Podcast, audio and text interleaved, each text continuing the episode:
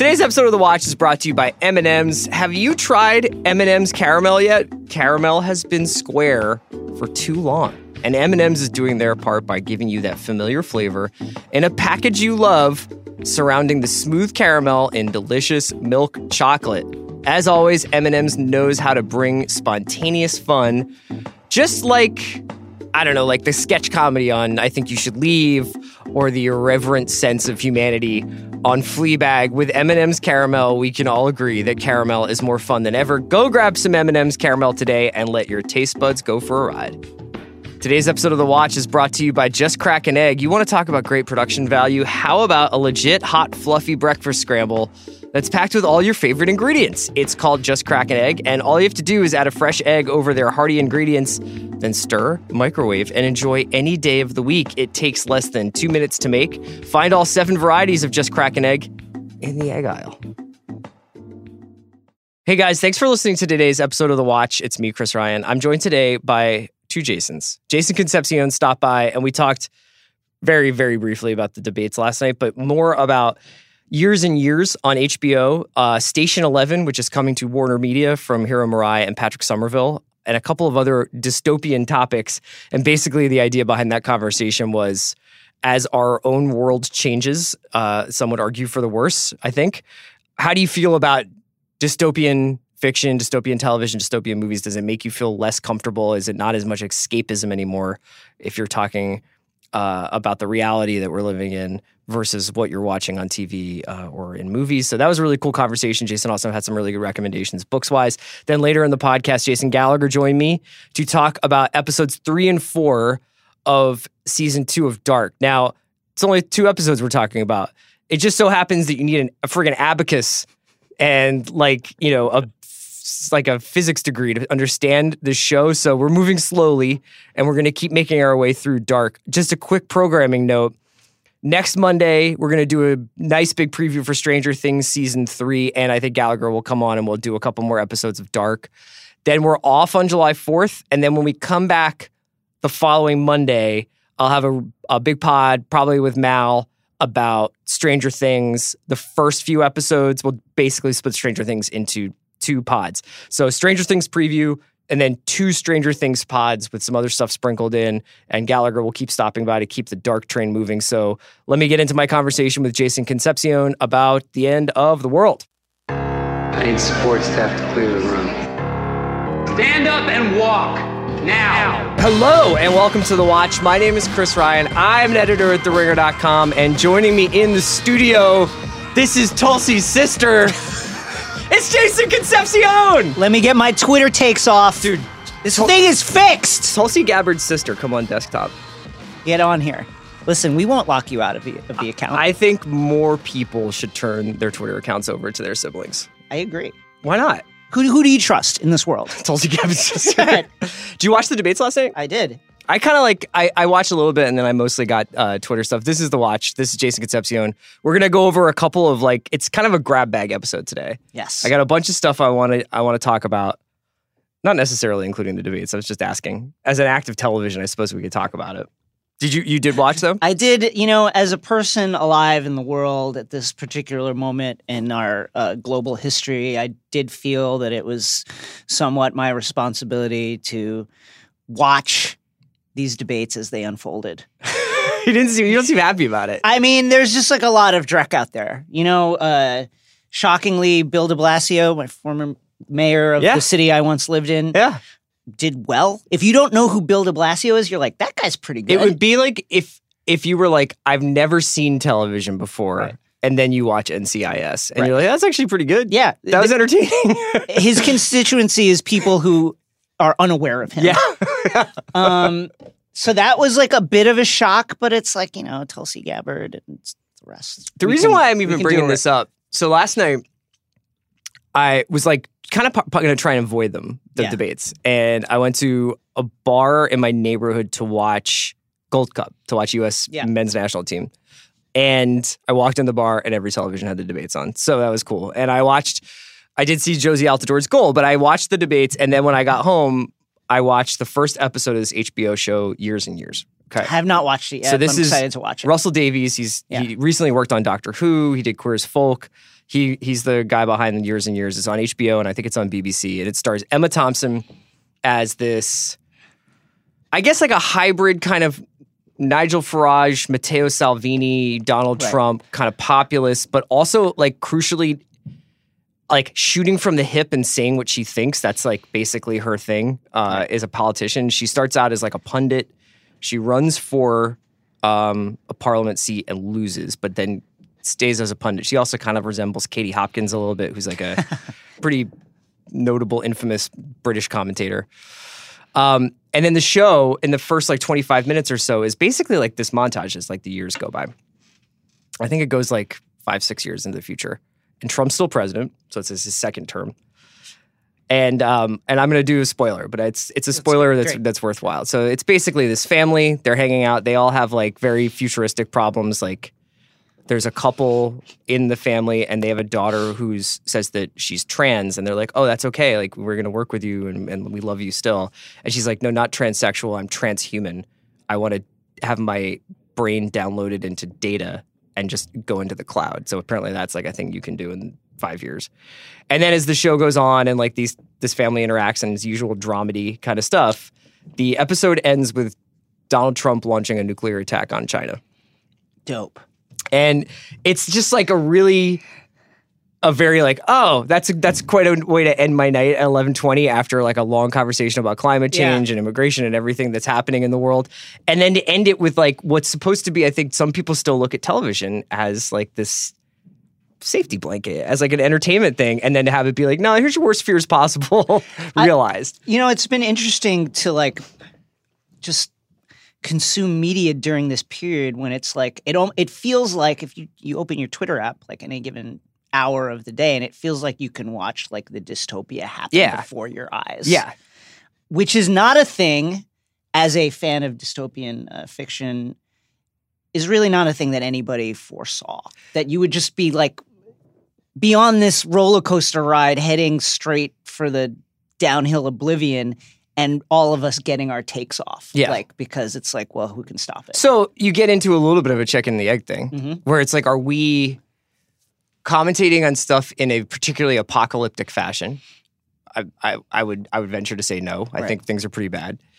Does it necessarily change how you feel about dystopian culture if we are venturing towards a reality that resembles closer to that kind of stuff? That that feels closer to that kind of stuff? Like I know that like you know when I read World War Z ten years ago or whatever, Right. I was like, this is fucking This awesome. is amazing. And like the level of thought he gave to every single permutation of how like what Max Brooks did, where he was just like, what if this happened? So how would the CDC react? And how would the Israeli army react? And what would China do? And what would be the response within the continental United States? And I was like, this is fucking awesome. And now if I read World War Z today, I think I would feel a little bit like eh, Yeah, right. this is like a little on my turf You know, right it's, now. it's kind of like uh, Children of Men is a movie Yeah. like that, where it's like the, based on the book by P.D. James, which is a little, for those of you thinking about reading it, a little bit of a slog. That's a movie that feels like it could have come out yesterday Mhm. when you watch it today with all the issues of like dwindling resources and uh, response by the government by like an over um, like a right wing government to immigration and just this it's it feels a little too close. It felt pretty close to the bone when it came out in whatever it was, 06. And now it just feels like, man, I can't even watch this. Yeah. I mean, we could we typically just define escapism as something like I want to go into Battlestar Galactica and Yeah. or something and and and get out, out of here, and not even think about like terrestrial problems. Or I want to have like you know just be in like a world that I really love, like like you know like a a, a Hugh Grant rom com or something Right. like that, where it's just like not impacted by this stuff at all. But for me, like for a long time, like I just really enjoyed these kinds of stories. And, you know, I saw one of the things I wanted to talk to you about was that this week it got announced that uh, Patrick Somerville and Hiro Murai, Mhm. so Somerville who worked on Leftovers and worked on Maniac, and Hiro who worked on Maniac with him and is obviously big with, you know, does a lot of Atlanta and Barry and is one of my favorite filmmakers. They're making Station 11 for the Warner streaming media service that's coming out. And Station 11, I mean, I haven't had a- actually a chance to read the novel, but it's Emily St. John Mandel and it's about an outbreak of like swine flu, right? Right. And like what happens to the world when most of the population is killed off. Yeah, it's it's a flu. They call it the Georgia flu in the book, and it progresses extremely fast.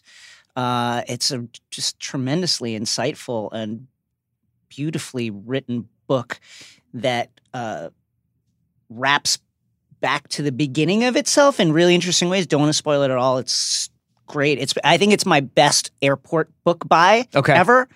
But I am so excited for this. Like there are I I I don't know like what the structure of this is going to be, but there are some reveals and things that happen in this story that are uh, in the form of episodic TV will be shattering. Yeah. Like really cool. Airport reads is a good list. I, Yeah. Mine is, I think uh, my all timer is still The Ruins. Ooh. Did you ever read that? I didn't read it, but I would love to. The book is is like it's it's basically like uh it's got annihilation vibes, but it's a little bit more page turnery. Mhm. It's it's you know these kids who go on a, a, a trip, and I think they're in I guess it's in Mexico, and then they go to go visit these ruins, and shit starts happening. Like the ground starts coming up. They made a movie out of it, but uh, the book is phenomenal as as like an airport or beach read. yeah, wow, that's uh, what would your so what would your top three airport reads be? That's a great question. I mean, I can just burn through Elmore Leonard's. Yeah, those are and they're so dialogue heavy and so spare and like quick moving that you always feel like you're turning the page. I find that like when I'm on a plane, if I get like very dense into like internal monologue or like reflection, it just makes me really tired. But Yeah. if it's like a if it's plot heavy and moving, I can I can rock with that. Um, man, I just I was actually talking to my wife the other day about this about like she was like, "What do you want to do this summer, like as a trip or something?" And I was like, "My the thing I want to achieve is like the five or ten times in my life that feeling when you're like." I'm getting sunburned reading like my favorite book I've ever read, and like I just don't even want to move for Yeah. six hours. And all only thing I want to do is either jump in a pool or jump in the ocean for a second, but then I just want to come back and read. And that actually happened with me with Tree of Smoke, the Denis Johnson oh, book. Yeah, hell yeah. But that's not quite a beach read. It's a little bit more intense than a, than a beach. do you read. have do you have other ones besides Station Eleven? uh, eleven twenty two sixty three, the Stephen King? Oh yeah, yeah, yeah. which was really some might disagree, but like kind of a comeback book for him. Mhm. I thought. And then what else? I don't know. Rule of Bone by Russell Banks, which oh is yeah, like yeah. it, which is like a weird kind of like trustafarian crime novel. is the best way to describe it. Yeah, really interesting book. Russell Banks, who like weirdly had a lot of movies adapted, like in the nineties. and he's like his stuff is usually pretty epic and muscular, like Yeah, yeah. Cloudsplitter, right? Yeah, he did like the stuff. John Brown book, Yep. didn't he? Anyway, uh, long story short, I was the reason why I was bringing up Station Eleven was like I am super excited for this. Yes, you know, too. it's by all means. Warner Media, come to my house and liquidate my savings account. yeah, Warner, Warner Media steal my identity and buy drugs on the black market in- with it. infect my cells with Georgia flu and drown me in my own like sputum. but in this in this sort of context of where how we're living now and where we're living now and what what's going on in the world it is it is i i think that my reaction to it is a little tempered. Yeah. it's not like what could happen if things break bad. It's like things are kind of going bad. Well, I mean, like there's you know, at any given day you can open up the a New York Times and see uh, in 20 years no more fish or something, and that is sick. is honestly alarming. Like I tweeted this as a joke semi recently, but it's like almost something I believe now. I kind of feel like the the the only thing that's going to like save us from climate change is banks being like, "Oh, no one will be able to pay off their student loans if we let the planet die." Mhm. So we like have to fix this so we can get our money.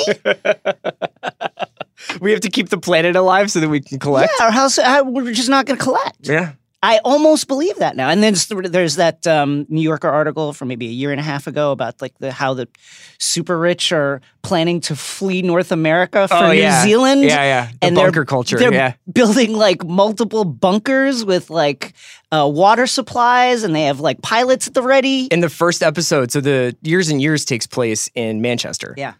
And in the first episode, uh, one of the main characters, played by um, Russell Tovey, Mm. uh, he's and he was, I think he was in Skins.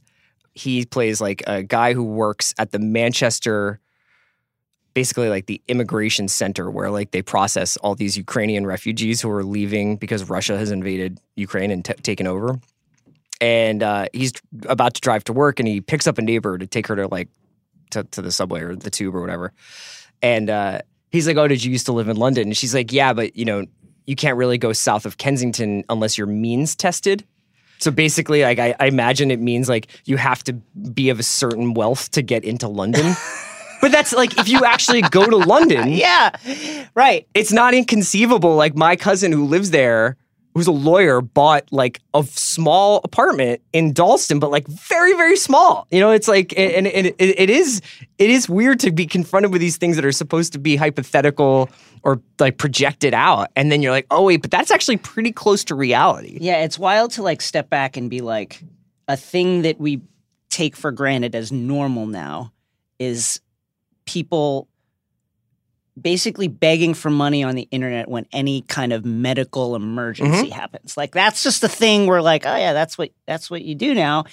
And it's feels like it's straight out of like a like a David Foster Wallace book or Mhm. George Saunders book, like as as some kind of like uh massive creeping corporatism like taking over our lives. But that's like a thing that we're just like, oh yeah, it's a normal person who has like a good job is now being like, hey, please Venmo me. Do you find right now, are you like in this post Thrones stuff, like post Thrones zone that we're in for you? Are you listening or like you watching or reading stuff that's like still pretty intense? Like I know I got you to watch a couple episodes of Too Old to Die oh Young. But I think Too Old to Die Young is is I mean I said this to you yesterday. I was like this that's post entertainment. yeah, it's like it's it's post television, it's post aesthetics, Yeah. like it's post story, Yeah. post dialogue. It's just like intense vibes. I was watching the eighth episode today. Uh, I'm still I'm I'm still committed to this thing. It's it's one of the most like amazing things I've ever encountered in like the context of Amazon putting it out, of its length, of who's in it, of what they're doing, of what's depicted. I just can't believe it happened, but I can't also in in good conscience tell people to watch it. But for me, it is like it's answering a really deep and dark desire I have to see just the most fucked up thing I can. It- but so fucked up. I watched an episode today in which John Hawkes coughs for five minutes. It's ins- that's the thing. this show is simultaneously the most cocaine drenched production Literally. I've ever seen. Yeah, actual cocaine wafting down upon on people's skin. Yeah, And that happens. yes, that happens. And the most languidly, lazily paced, like I was watching the first episode, and uh, Miles Teller is uh, his character is talking to his partner, and his partner says something to him, and then there's just like a pause as they stare at each other across this like small amount of space. Like a foot. Yeah, like a foot, like outside. I go to the kitchen to like quick make a snack. I come back. Miles Teller has not responded yet. and that's the pacing of this entire thing. Like Yeah. it's very slow shots that start like on the ground of like drug dealers' boots and then like a very slow pan up. Like uh, and then you see like people tied to railings who have been like beaten within an inch of their life, and it's all in slow mo, and people just Mass staring at each other. executions. I mean, it's just It's- like absolutely gruesome. Yeah, absolutely it's the gruesome. wildest and it's but it's just almost completely divorced from like sign and signifier. Like Right, it- there's nothing. It's actually it is om- it's closer to just pure experience. Right. Like when you're watching it, you, and I've trained myself now to not even care. There was just a shot that I was watching where I don't even know where this is. It's somewhere in California or somewhere in Los Angeles where like Jena Malone is is walking and Miles Teller's walking behind her and they're having this conversation. And at certain points, Miles Teller will stop walking, but the camera will keep tracking with Jena Malone. And then Miles Teller will catch up. And then the camera will start going the other way and they'll turn around. And all they're doing is walking back and Yeah. forth across what looks like a, an inlet or a bay in Los Angeles, back and forth, back and forth for like five minutes and having a really inane conversation. But I start to like basically derive pleasure from the literal physical movement of the camera and Yeah. the and the composition. It's like you're having an almost primal reaction to light and vision. aesthetically it is absolutely arresting Like, Yeah. he does so much with like shots in the background and just the slow pace and then something will happen like quickly Yeah. and it is startling but like to try and discern a deeper meaning to any of this is wild. I've been reading um, Three Body Problem by uh, I'm gonna probably butcher the name, uh, the Chinese author Liu Shijin, Uh huh. which is a multiple award winning trilogy about a confrontation between Earth and an alien civilization. Okay. Um, the author was recently profiled in the New Yorker. Um, really interesting because of the parallels between U.S. and China relations, which the author, uh, understandably, really downplays. But it's one of these. The first book is another one that's a slog, but the, I've just started the second book, and it's like the largeness of the ideas and tying like multiple things together, like um, the industrial revolution, the, uh, the information revolution, the environment, the way that um, a culture on the rise would perceive environmentalism versus an established culture Mhm. would perceive environmentalism.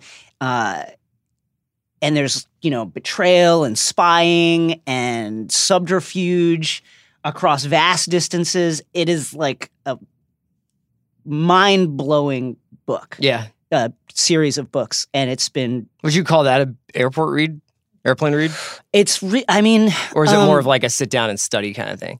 No, I would say it's an airport read because it's the plot. It it really moves in terms of like the plot. When you really start, and the, the New Yorker article really talks about this. Like when you start to look at it through the lens of U.S.-China relations, it's really fascinating. So it's like there's this alien civilization that has been contacted by the Earth, uh, by actors on the Earth, and because that civilization's environment is really uh, it's really hostile. Mhm. They've been looking for a place to to move to. So they're now they're launching an invasion of Earth. And Earth's security forces perceive this invasion as like, you know, existential. They'll, they won't get there for 400 years, but It's they're like, yeah, they're massive. They're technologically, they're so far ahead of us.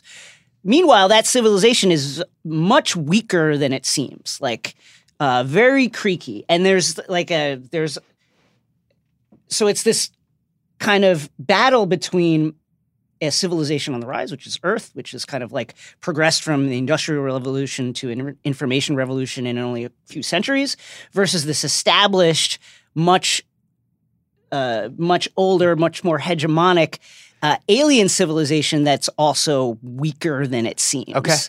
and there's like, you know, What's it called again? the three body problem. Three. Okay. That's It's interesting. really good.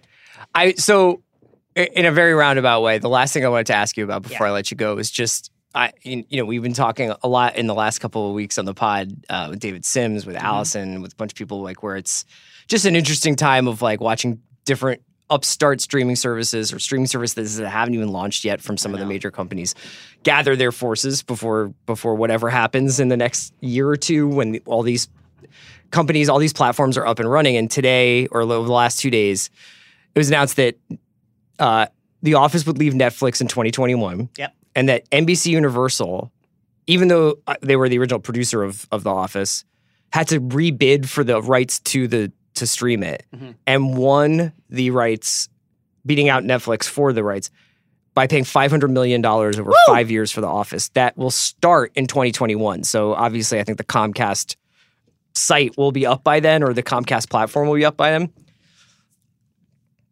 I'm just saying that n- nothing goes forever. Right. So I, I could just imagine a time where by 2021, The Office is not as like hyper memeable and rewatchable because like just people have watched it. Yeah. And I, I guess like I can understand people are like, yeah, it's on Netflix, so I've watched it three or four times. But just as like man on the street, you've you love The Office? I do love The Office. It's a great, you know, uh, many But- people I know love it also, and they just love to have it on Sure. while they do stuff. Do you do you love it as like wallpaper, or is it the kind of thing that you're like, if that's the price of admission to another streaming service, I will pay for that streaming service? well, we're to find out. Brian Feldman wrote a good article in uh, New York Mag about how this kind of bifurcation of of IP off of you know various streaming platforms, off of Netflix basically to Comcast, whatever Comcast's And Warner, Platform, and, yeah. this kind of like as this IP is taken off of these centralized sites, we're entering a, a, like a time when the kind of environment will be right for internet piracy once again. Yeah. Get back on your torrents, get your LimeWire back up.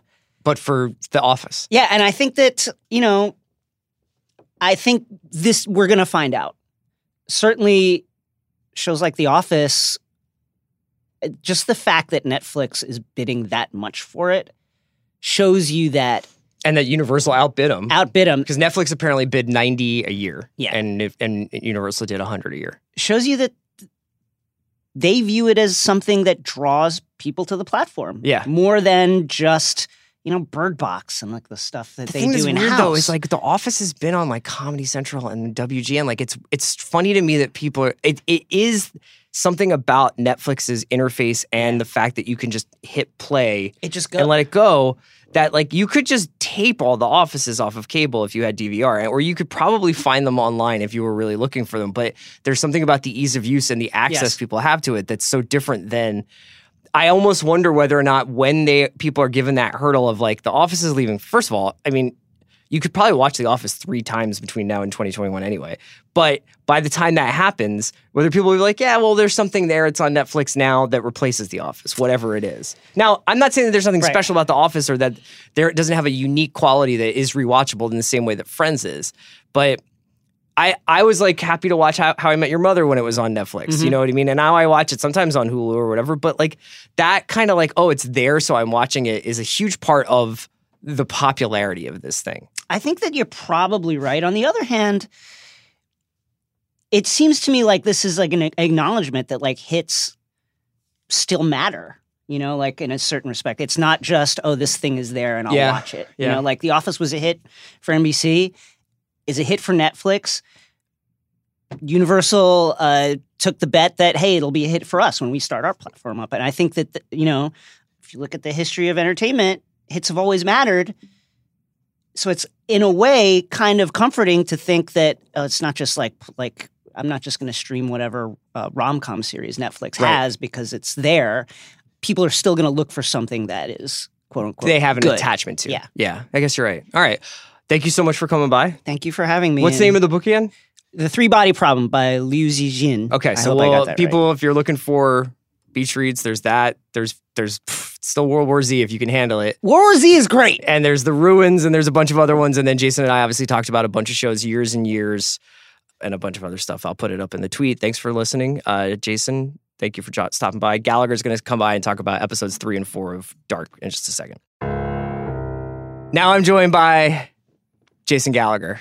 Thanks for having me. Man, you are just racking up stats on this podcast. I know what a, What a what a spring summer season for you. I know. You're a broadcaster now. I know. I to, to be on this show t- talking about this show. I mean, I never thought it would have Here's happened. the here's the problem. Yeah. Neither of us are intellectually equipped to be doing this. at all, at all, at all. I was the, a kid in school who we would do like a basic level of math or science, and I Mhm. would be like, fine.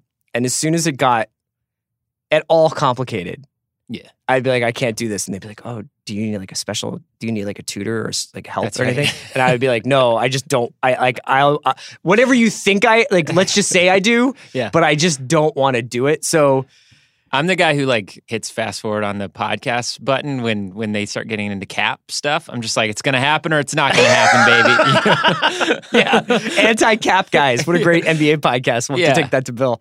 Gallagher's here to talk with me about Dark. Obviously, Dark is an obsession of this podcast. It is, I suppose, it's niche, but I wouldn't know because Netflix doesn't tell us. I think it's an international hit, but they dedicated. You know, obviously, Andy and I talked a lot about the first season. Gallagher's been here to talk about the second season. The 2nd season is super dense. It's so dense. It's Uh, it's really hard to keep. the first two with. episodes are are among are among the more difficult to understand pieces of television I've seen.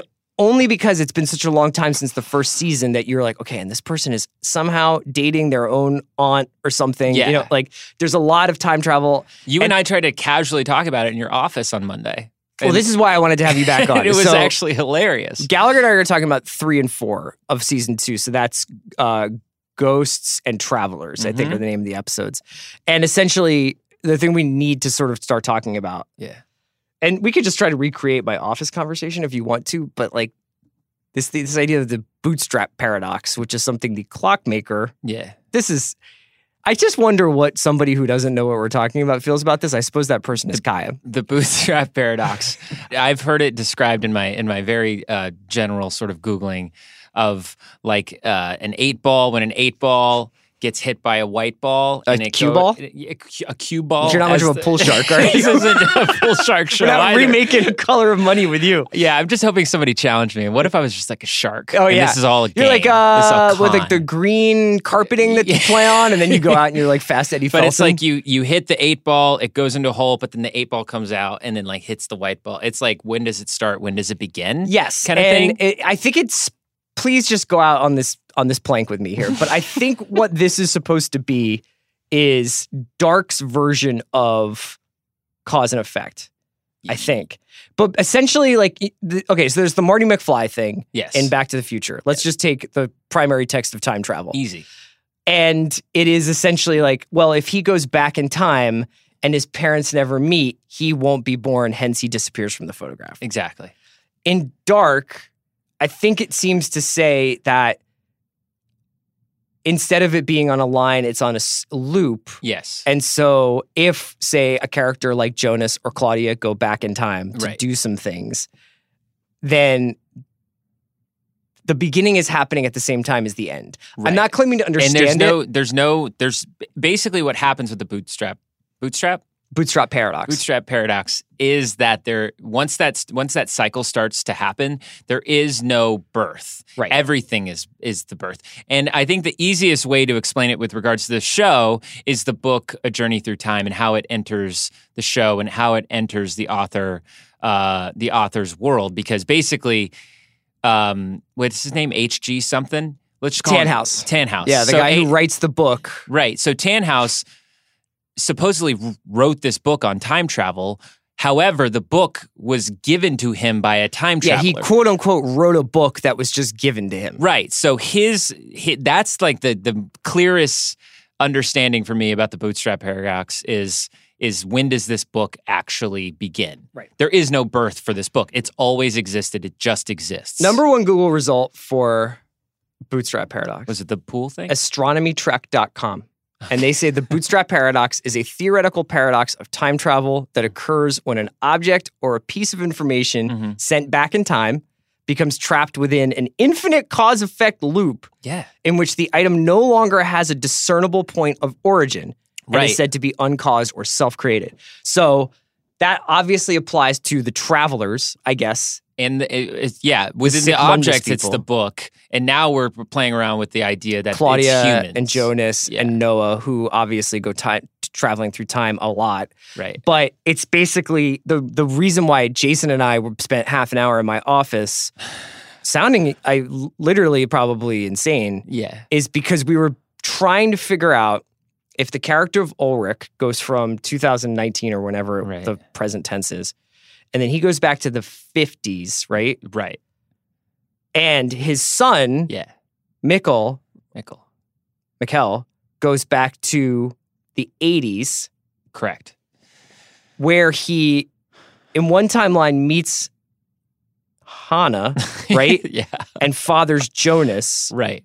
but in another timeline is Ulrich's son, right? See, I think it's all the same timeline, which But is if Ulrich goes back to the 50s right. and never, But young Ulrich still exists. This is the thing that you and I were battling, and I think we never came to a conclusion but on. Which Katharina, this, like Ulrich's wife, sees a picture of Mikkel in a 1986 class photo in a yearbook and is, starts crying because she's like, "That's my son." right, And in her experience, in her reality, Mikkel was her son Yeah. who went back in time.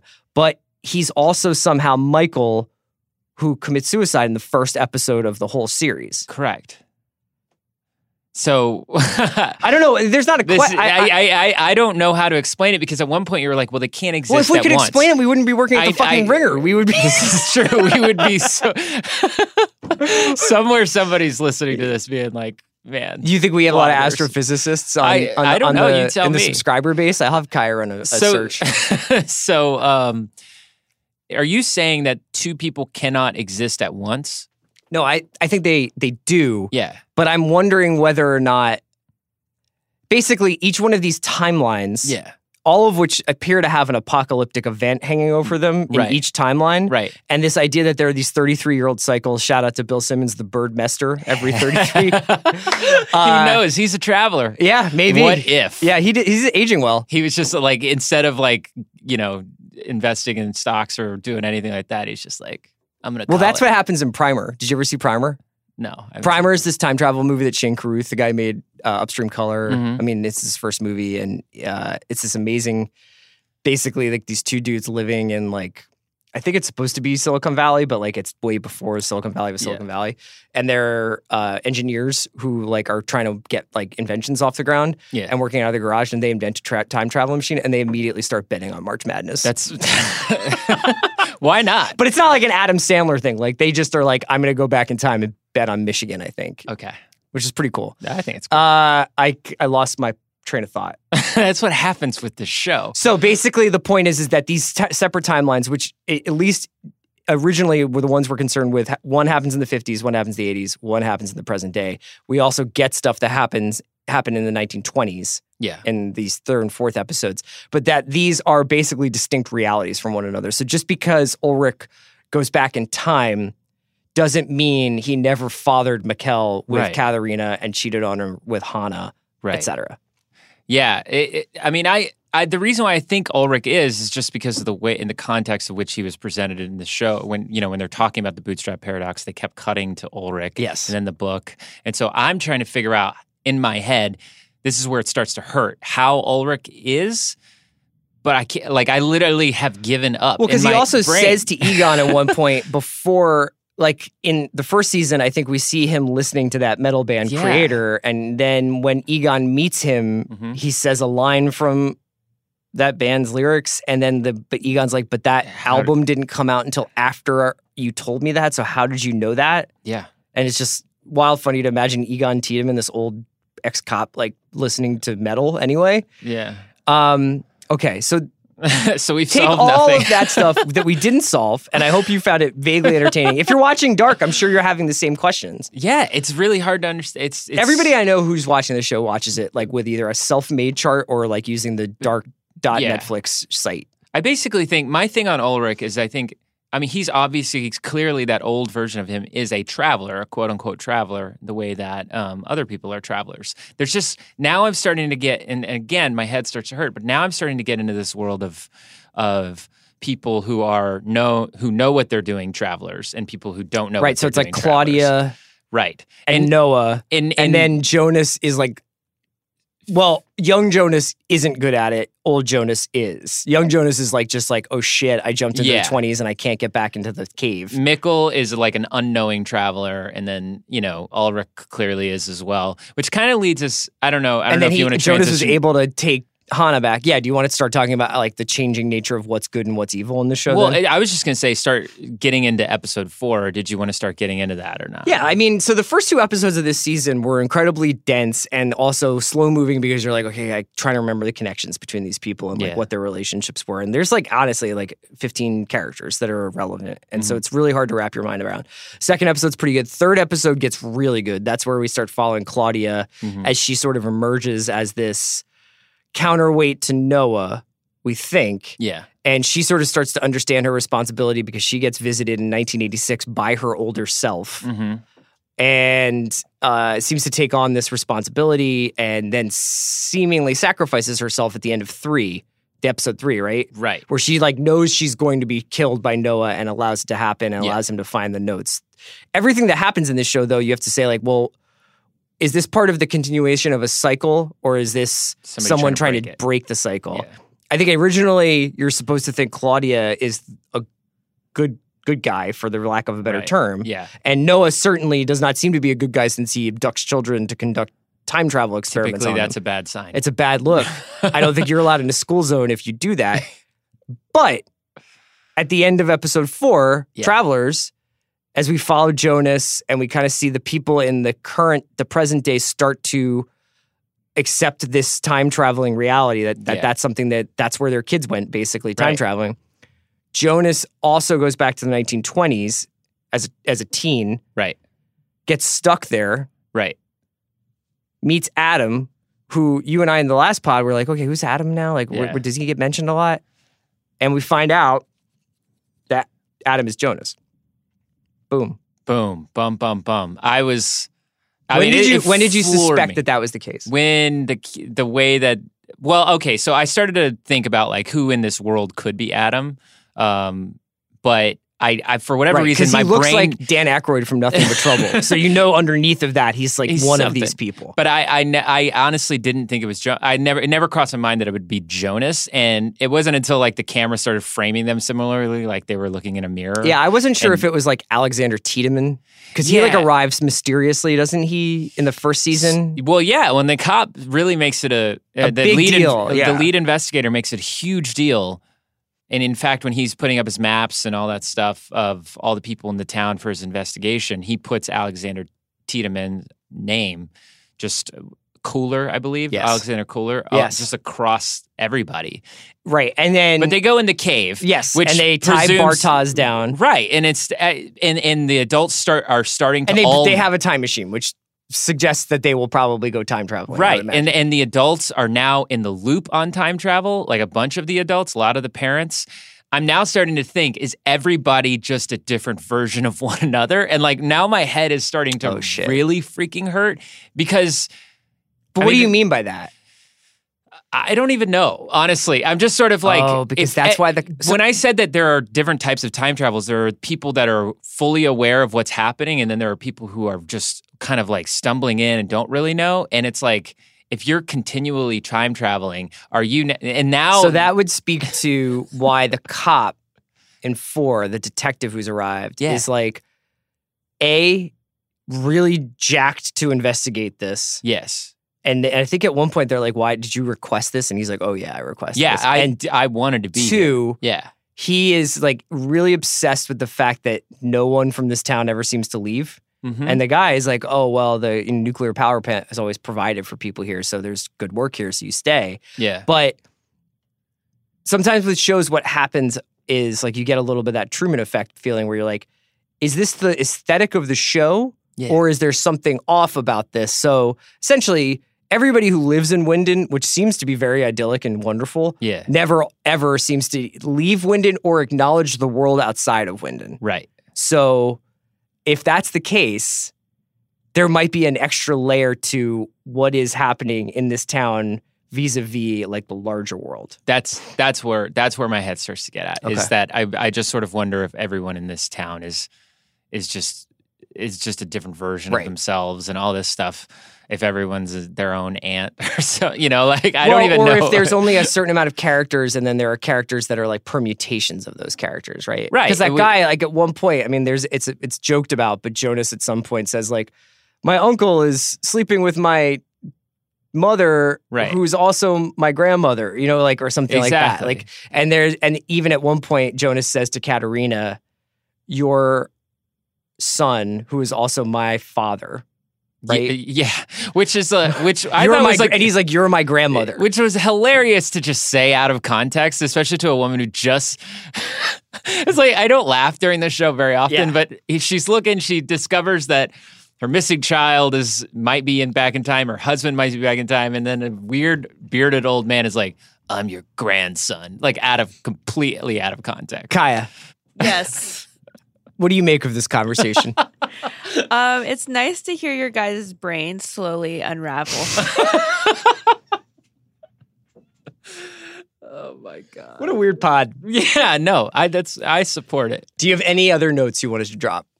I think that's it for me. I'm I'm so curious as to see what what Adam slash Jonas is Phenomenal planning. reveal. Phenomenal. Like the way they slow roll that and he like goes into like the different vaults. Yeah, And I, he's just like, why like, you know, where am I? I just want to go. I want this to end. And he's just like, I've come to the conclusion that it will end for everybody. yeah. It seems like I I just don't understand.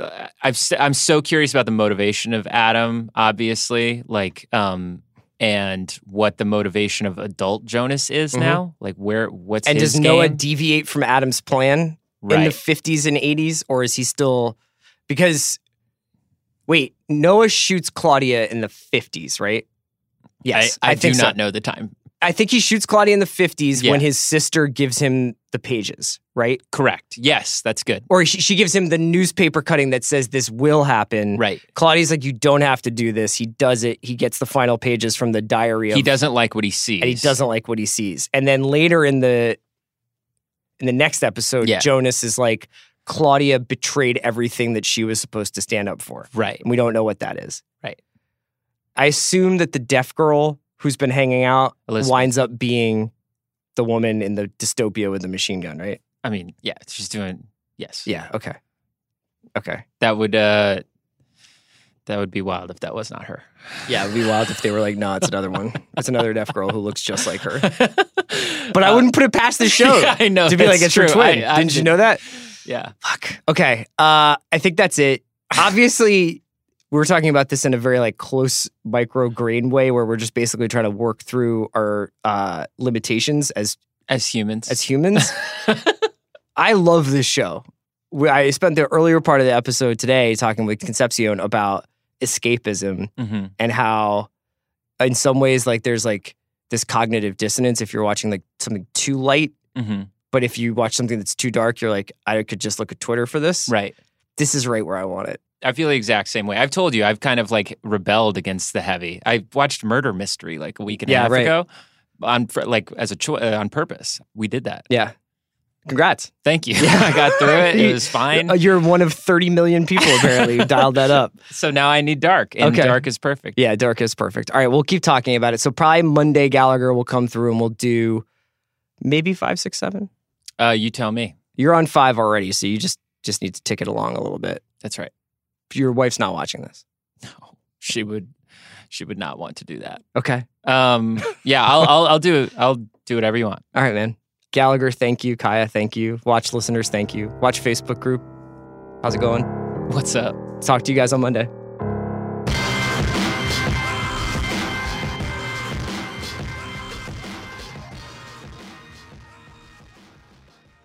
Today's episode of The Watch is brought to you by Yesterday. Yesterday, in theaters June 28th, is a movie from Danny Boyle and Universal Studios, and it imagines a world where only one person remembers the existence of the Beatles. The movie stars Lily James, Ed Sheeran, Kate McKinnon, and newcomer Himesh Patel. And when the first trailer dropped for yesterday, we at The Ringer had a lot of questions about what would happen to the world as we know it without the Beatles, many of which we're still thinking about. Today, in partnership with Universal, we wanted to discuss one in particular. Kaya, my producer, is here to help me with this one. There's a little bit of a generation gap with me and Kaya, but I wanted to ask you, Kaya, do you think Britpop exists without the Beatles? Well, Chris, as I mentioned prior to this, I'm not entirely sure what Britpop is. So back in the 90s, get your sepia toned photo album out. Back in the 90s, there was this whole thing called the Britpop explosion. And it was this moment in England when two bands, specifically Blur and Oasis, ruled the charts. They were on the covers of the magazines and the music weeklies. They sold out arenas. They beefed with each other in the media. And they defined the moment both in terms of music and fashion in their own different ways. And it was really exciting to watch from America okay? Because we thought we were about to get our own British invasion, which was essentially what happened with the Beatles in the 60s, especially when songs like Blur's Girls and Boys and Oasis's Wonderwall became hits. Are you a fan of either of those songs? I do like some Wonderwall. Okay. Do are you are you down? Do you know Girls and Boys? No, Here's the thing. What does this have to do with the Beatles? right.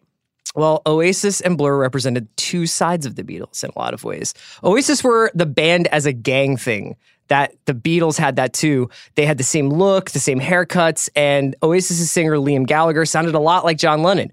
Blur, on the other hand, were art school kids and they played characters and wrote sad, sometimes satirical lyrics about British life. So that was more of like the Paul McCartney vibe.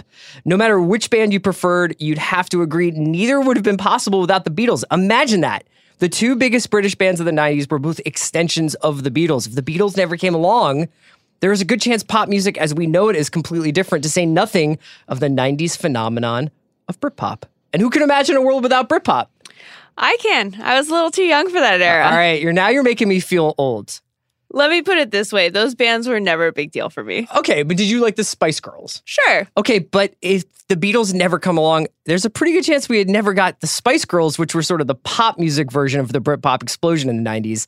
Because that idea of like a prefab pop group with each member having a different vibe and a persona and these infectious singles, that's all Beatles. Well, thank God for that. So I think that pretty much answers our question about whether or not Britpop would have existed without the Beatles. That's going to be a no from us, dog. Nope. I think we answered that question about Britpop. To see if you have any other ones, why don't you watch the trailer today and catch yesterday in theaters on June 28th?